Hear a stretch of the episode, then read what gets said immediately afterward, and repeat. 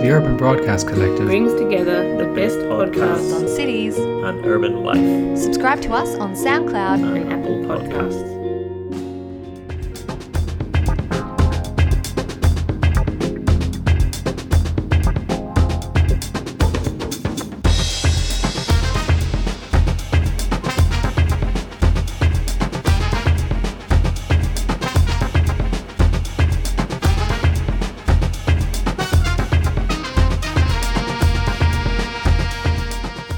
Podcast is proudly brought to you by Maddox Lawyers, the lawyers to call when you need practical solutions to complex problems. Welcome to PX37 today. I'm Jess Noonan, and as always, I'm joined by Peter Jewell. Hello, Jess. Hello. Today we're joined by Brett Davis, who's a PIA Fellow and AKA Mr. Plan. That's his Instagram handle, by the way. I've known Brett for a very long time. He's one of the first people I met through the Planning Institute when I was involved in the Young Planners. He was always a friendly face and an advocate for the regions, which I've always also been interested in. It's my absolute pleasure to have him on the podcast today. Welcome, Brett. Thank you. Now, Brett, could you just give us, uh, the listeners, a brief background of uh, your bio? Okay, um, city boy, born and bred, but over the journey of my career have really morphed into the regions experienced in all levels of government uh, and also significant private experience as well. And you've still got enthusiasm even though you've been in all levels of, of government? I have indeed. now, do you want to tell us a bit about the Victorian Planning Authority? Yes, AKA so the VPA. The VPA. VPA. So for those that get acronym tiredness, we will be referring to it as the VPA. It's the state government's place-based growth area agency but it's also got a regional component. So we prepare land use and infrastructure plans for growth precincts, strategic sites. It's an implementation arm for Plan Melbourne. Uh, in that there's two actions in Plan Melbourne specifically to our area 102 and 103 for the peri urban areas and regional cities. What people don't often know is that it's quite a multidisciplinary organisation. There are um, you know, close to 100 people there bringing different skills and expertise to create different and great places, we hope, for growing communities. But how's it funded? It's funded, as I understand, um, through uh, uh, an allocation through the budget via, um, and that comes through DELWP, the Department of Environment, Land, Water and Planning. You didn't want to have to say that one out loud, did you? no. no, and there, there are also uh, different funding streams, but I can't give you an accurate read on that. This is day 51. And, and where were you before um, the VPA? I was at Planning Panels Victoria over a period of nine years as a sessional and a full time member. Now, many of our listeners are overseas, so they won't know much about the, the organisations. So, essentially, you sat in judgment of proposals for nine years uh, in terms of rezonings and amendments and, and strategic documents. That, that's a fair way to put it. Um, unlike perhaps a tribunal setting, though, it was um, planning panels are an advisory body. They would provide advice to the minister, and the minister could choose to do or not do um, and, and the recommendations. What was what's the biggest thing you learnt in sitting in judgment over nine years? I think the extreme amount of work that people undertake to get it to a planning panel stage, um, the fact that it's a, a fairly I believe it was a, a fairly. Um, uh, the rules of natural justice do apply in a panel hearing. Everyone gets a say, and the panel will have uh, the opportunity to make sure that happens. And people need to have that ability to have their say. I mean, it's an incredible responsibility sitting in judgment. There are a great deal of pressures on what I would call the other side of the table. Um, that's often um, not necessarily appreciated at the time, but it's it, it was a terrific role. Uh, gave me a breadth of experience, and I did a lot of the regional areas as well, which probably was well suited to the role that I've moved into. Um, and one thing I would say there is, you know, panel members are always looking to the council officers because they're the ones that have lived and breathed uh, a lot of these planning amendments, and sometimes they don't feel like they should be sitting at the table or have a say because they've got representation. But I would certainly say um, don't sit back. Mm. Just going back to the VPA, how does the VPA select regional projects? They, there's a selection process that, um, through a number of ways. There's a statement of expectations that the minister puts out each year, and on that will be basically a work plan for the VPA to do. There is a call for strategic sites in which the VPA run them these sites through a set of criteria, and then there's always um, streamlining for growth, which is a an annual funding budget that allows councils to put in for framework plans, um, precinct structure plans, or a general assistance and facilitation. Now, Brett, I'll, I'll, put my hand up. I'm a bit sceptical of um, regional planning. Why do we need it? We've already got, uh, for listeners outside uh, Victoria, we've got a, um, a, state government and local councils. Why do we need someone, another tier of government? Well, it's not another tier. Um, regional planning is not any different to metropolitan planning. It's all planning. People have perceptions that, and the thing that uh, can does annoy me is that people have perceptions it's inferior to metropolitan planning, but it's equally important. Any regional similar, uh, any regional centres are similar, um, and they have similar issues to metro areas. As regional planners, you get broader exposure, I feel, to a far wider range of issues. Um, Victorian Planning Authority is a mixture of metropolitan, inner, outer, and regional planners. Our regional towns and cities play a key role in the hierarchy of our cities, and they also play a key role in boosting tourism. What role do you see our regional play? Uh, sorry, our regional cities playing into the future? Well, they need to take their share of growth as Victoria continues to have an influx of people. Um, just the other day at a VPA industry event, the minister opened it and said that would be at 10 million people by 2050 of which 8 million will be within the metropolitan area. So, you know, there's 2 million out there and which needs to go to the regional and peri-urban areas and they've got to pick up the majority of that. So is that also um, now, I guess, looking beyond your Bendigo, Ballarat, Geelongs and looking further into the regions or are we still focusing on those key areas? Well, there's the 10 regional cities, so there's those that you've mentioned, and there's others like Shepparton, Warrnambool, Wodonga and the like. Uh, then there's the peri-urban areas, which are just gen- particularly on the on, on the fringe of Melbourne. Um, but they do the challenge, and the major challenge here is that we're not wanting to create pockets of outer Melbourne in the regions. We're wanting to create areas which also bring employment opportunities too. So the people living in those areas should be working in those areas wherever possible. Yeah. Um, you fell straight into my hands here about Warrnambool. so apparently Warrnambool's been dubbed as the most livable regional city in Victoria, yet it's significantly smaller and further away from Melbourne and less well known than, you know, your Geelongs, Bendigos, Ballarats. What are your thoughts around this, or do you know anything about Warrnambool being the regional hub? Well, yes, if you deal with any of the council um, at the moment, and you get a, an email from them. It's all over their signature blocks. that Deloitte, I think, was that reported. It was Deloitte, yeah. Yep.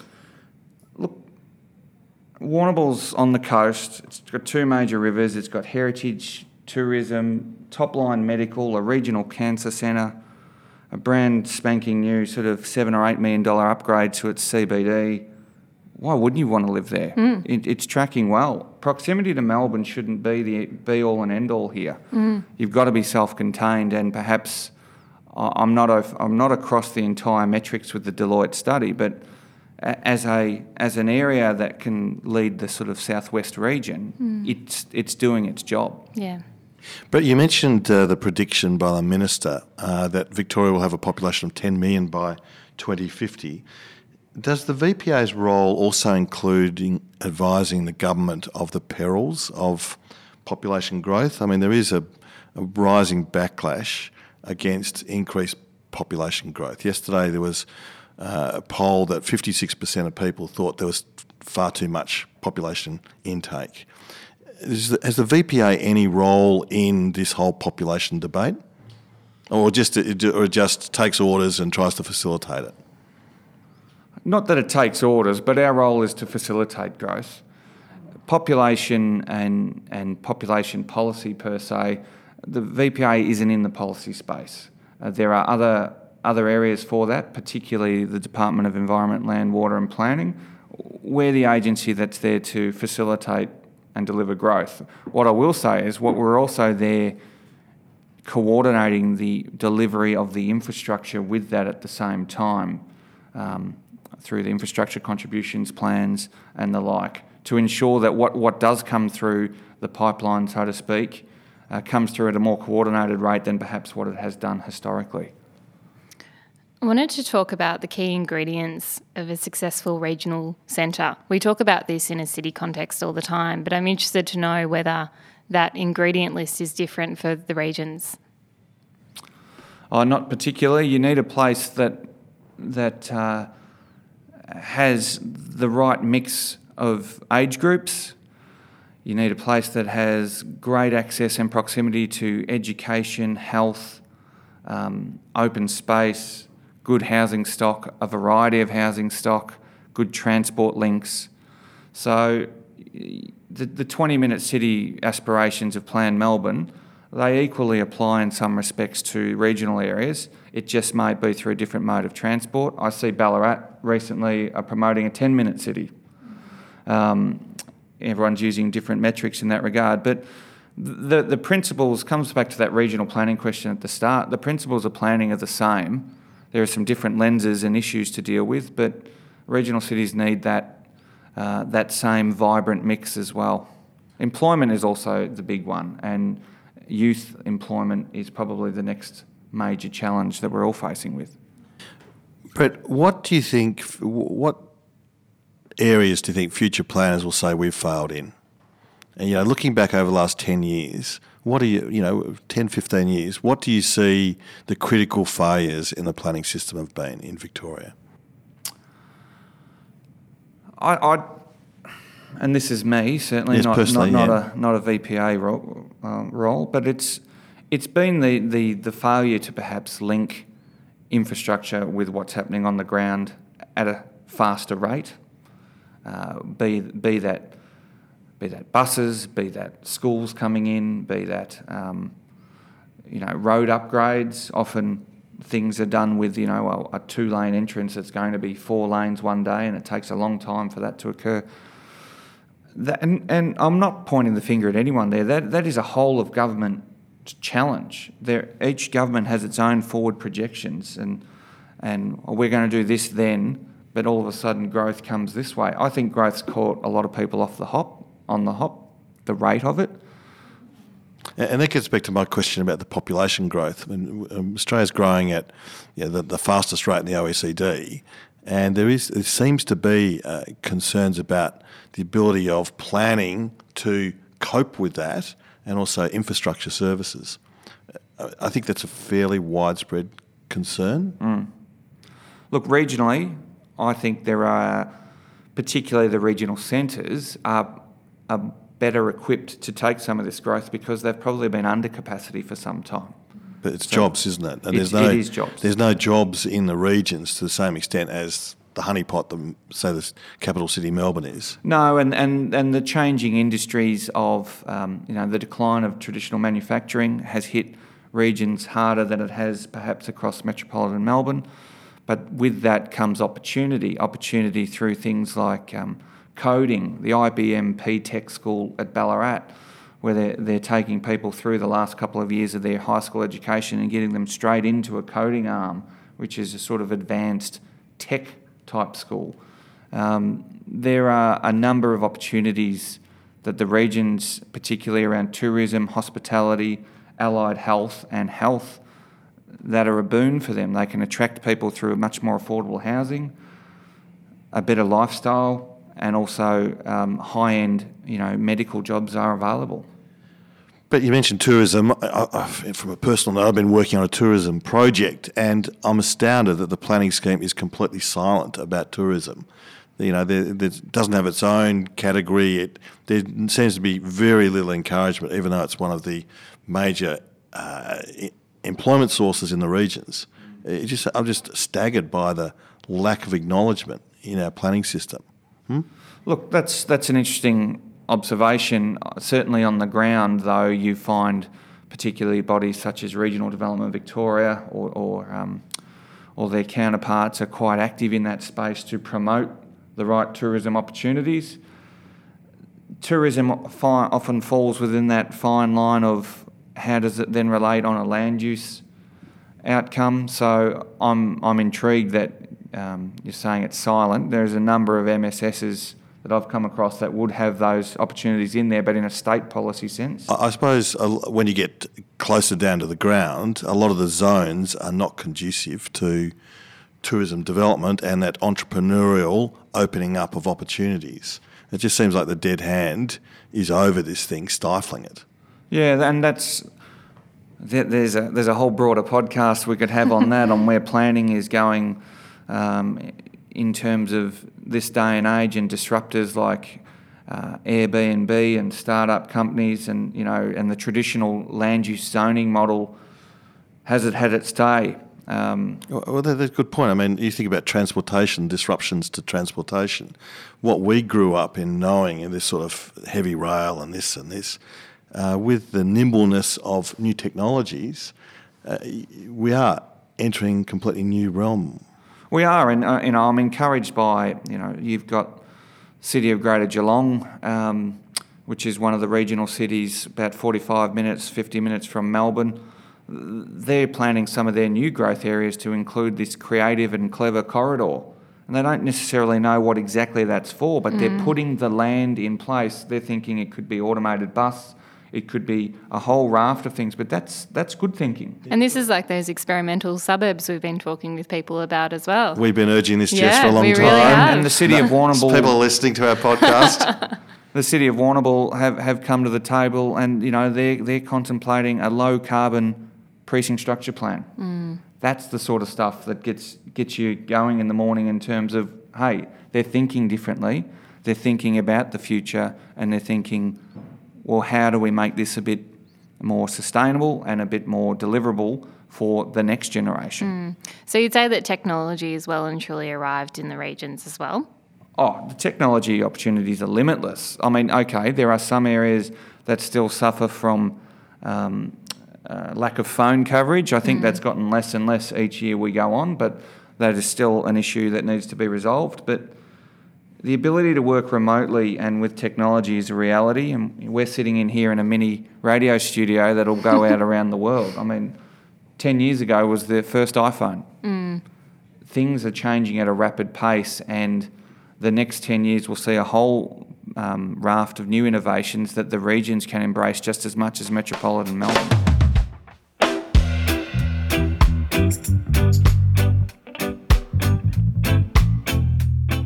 You to Song Bowden planners who offer excellent personalised service. Call Dave Song or Dan Bowden through details on our website. Also, we thank Victorian Planning Reports, our very first supporter. If you want the A to Z of planning decisions in Victoria and excellent editorials, please get yourself a subscription to the VPRs. Details on our website. And finally, thank you to Salt Traffic and Waste Engineering, who are a highly skilled group of professionals under the direction of the wonderful Joe Garrity. Details also on our website.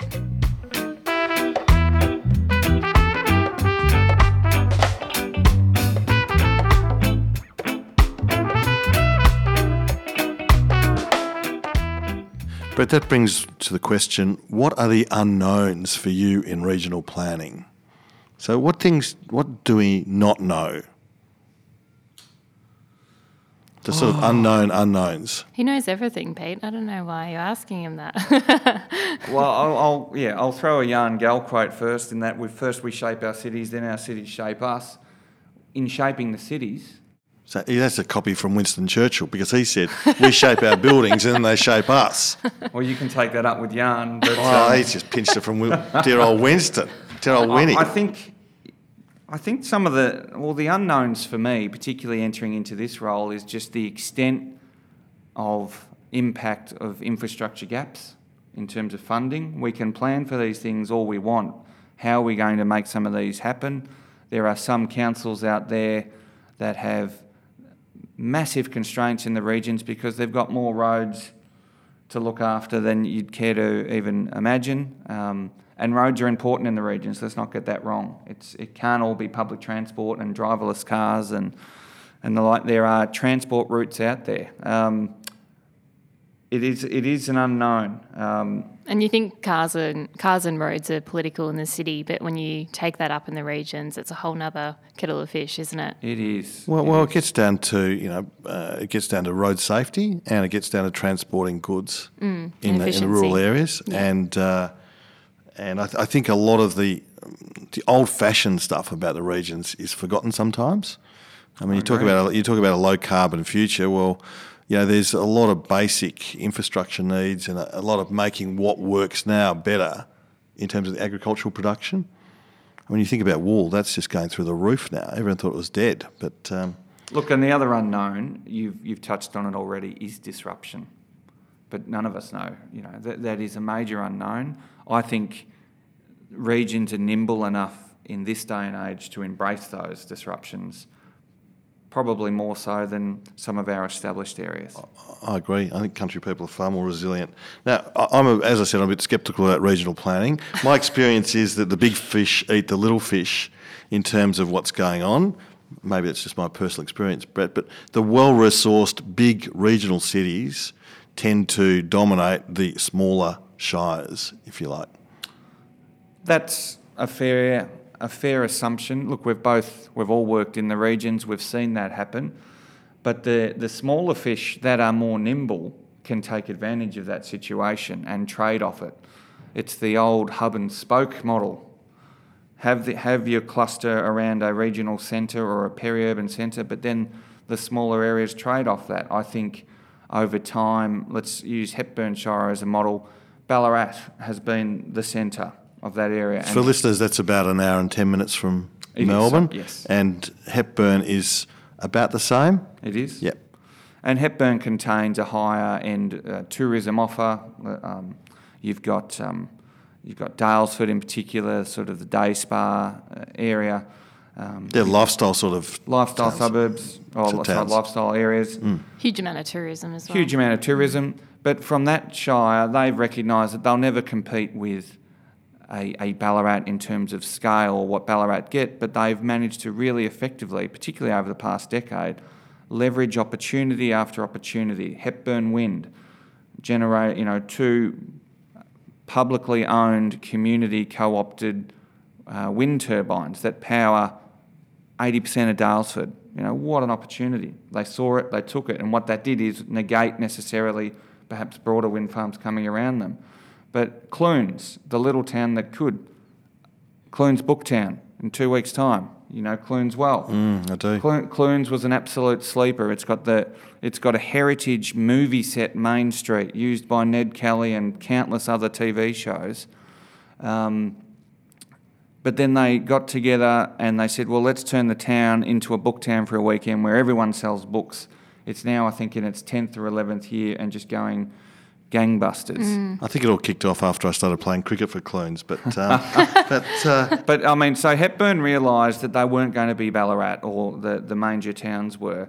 So they've able to leverage that. Creswick, a town which I lived in for some time as well, has become quite uh, a rising and unique place offer to live if you don't want to live in Ballarat or if you don't want to live in Daylesford and you've still got the same proximity to Melbourne and it's got a train. it's a restlessness, I think, in people wanting to do better in regional towns. What do you think, Jess? Mm, agree. You know the regions pretty well. I mean, I think you're also assuming that everyone wants to live in a in a city, whereas personally, I'd be all about going to the smaller place, a bit more character, and a book festival.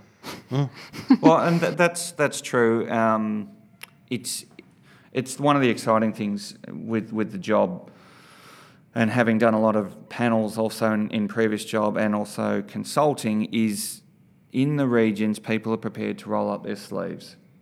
It's almost it's just a different mindset if they come in and say right, what do we need to do, mm.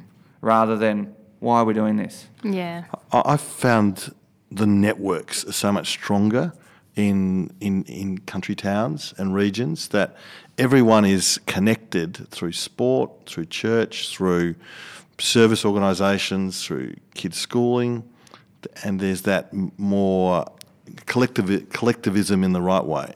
Because you lived quite regionally for a while, didn't you, Pete? Yeah, I've lived in Yeah. the regions a lot. Yeah, Yeah. There's a community aspect that I, I think is, is missing being back in Melbourne uh, at the moment.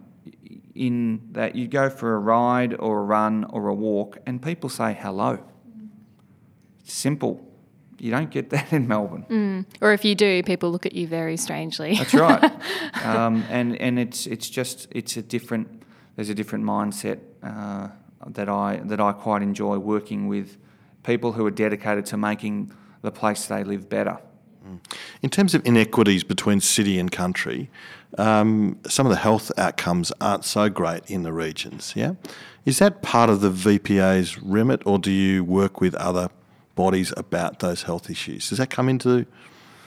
It does. It's not a. It's not a. Well, it, yes, it does because just working through that, our our main job is to make better places, and better places doesn't mean shiny new ex builder 101 housing. It's about community.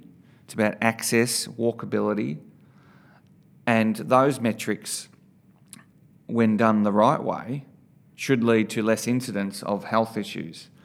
I used to in a in my old PIA, um, Just for readers, uh, listeners, sorry. Pia? sorry, a Planning Institute of Australia role. Um, we used to go out to a lot of councils and communities and talk about the the benefits of planning and the old argument of oh we need more hospitals, but the view is that if you do this right at the other end, you need less hospitals. Preventative. mm. Preventative. Healthy communities. Healthy communities. Brett, do you have a uh, a regional city pin-up? M- m- gonna get in overseas. trouble for this. uh, well, well, maybe one Australian and one. Is there anything overseas as well that you? As you in looked something at? that you draw inspiration from from a planning perspective. Well, because I was closely invested in Ballarat for a long time, I'll throw Ballarat up there. I know that'll annoy you as a Bendigo No, that's fine. That's fine. A fan. Um, Ballarat, because of you know, while proximity to Melbourne is not the factor, it is a factor. But its heritage setting, its housing diversity, education, health, great bike riding, and the coffee scene. The, the, the 12 years that I was in Ballarat, I was, I was really lucky enough to be involved in, in placemaking and, and getting there to the city. When I got there, there were probably two to three places that everyone would say you can go to eat. Now there, there's, there's 15 to 20. Coffee shops, there by the dozen now where you can get top quality coffee. And when I say coffee, I'm not being a snob there, it's all about the third place, the place you go and meet. Peter, you're coming to town, let's go here, we'll have a good coffee and we'll talk business. That's the burgeoning market there. Um, regional providors, wine bars, the whole box and dice. They've now got a hatted restaurant. You know, Ballarat didn't have a hatted restaurant, and that was a big issue for them, and rightly so. They managed to sort of do that. An employment zone, the first area to sort of actively get out there and promote and put all this land for particular type of uses under an employment zone. So it's it's humming. It's got an AFL ground. They get two two games a year and that, that all came through 2008, 2009, and 10. A council being brave enough to put some of these aspirations in a vision that only just recently got updated. And the strength of the report then was that, it was a very minor update because they, they got, got it right. The thing all regional cities need to understand is that it doesn't stop. The plan only going on the shelf is not, it doesn't end. There's a constant tweaking that needs to go on, otherwise, you do get left behind. And that's a bigger challenge for some of our smaller compatriots out there.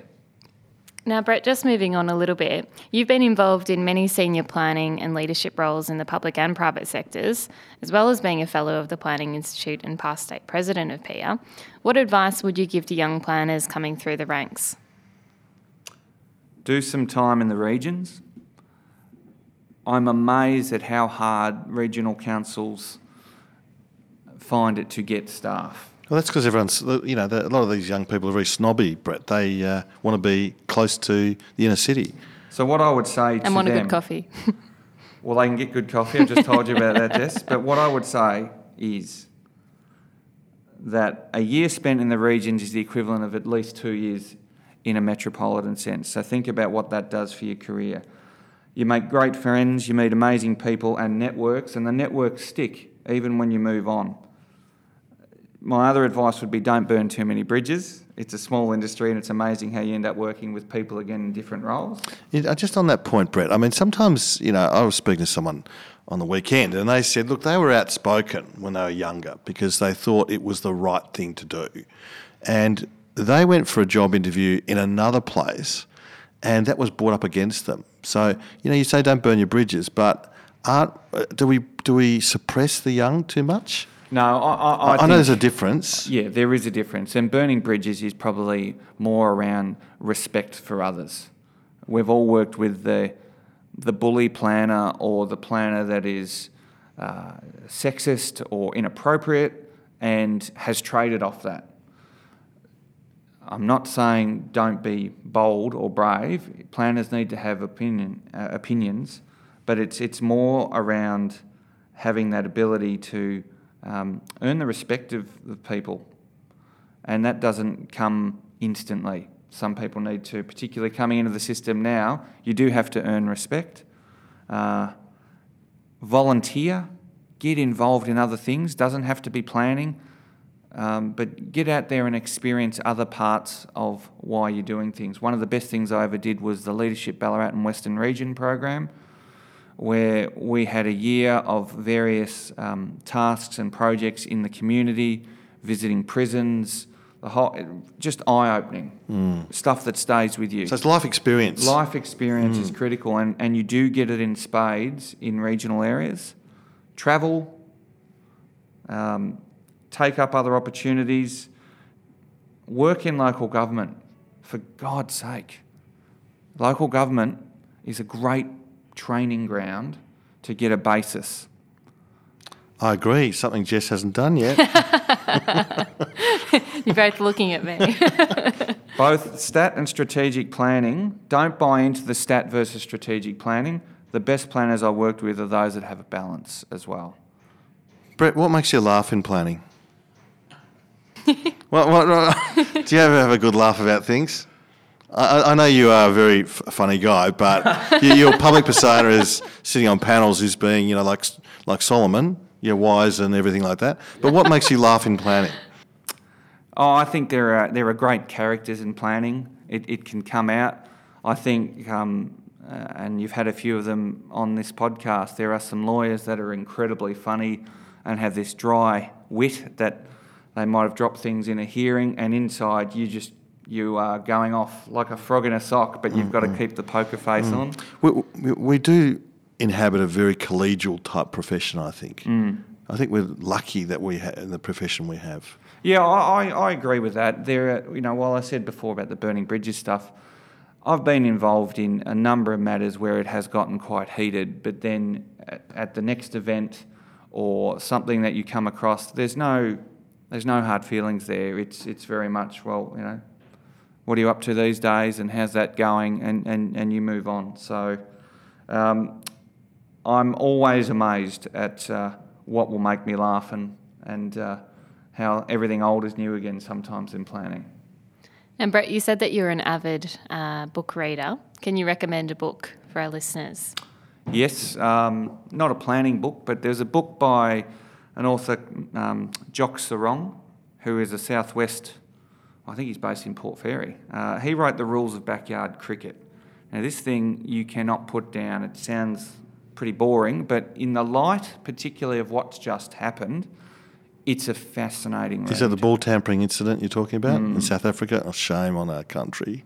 Uh, it's very really, and look, a planning book. Richard Florida, most things he does are quite good, but I really enjoyed his book, The Great Reset, which was talking about what's next, tracing sort of the Great Depression, the Wall Street collapse, the global financial crisis, and how regions in particular reset after those those events. It's a it's a really well written and, and easy read. Well, thanks very much, Brett, for the uh, listeners. This is PX37, one of our uh, most uh, interesting ones, I think. Uh, and so thanks again, Brett, for your time. And Jess, always good working with you. And listeners, this production and audio is put together by Zach Wills Allen from Complete Podcast Series. He makes all this happen, so we're very grateful to Zach. Thank you. Goodbye, listeners.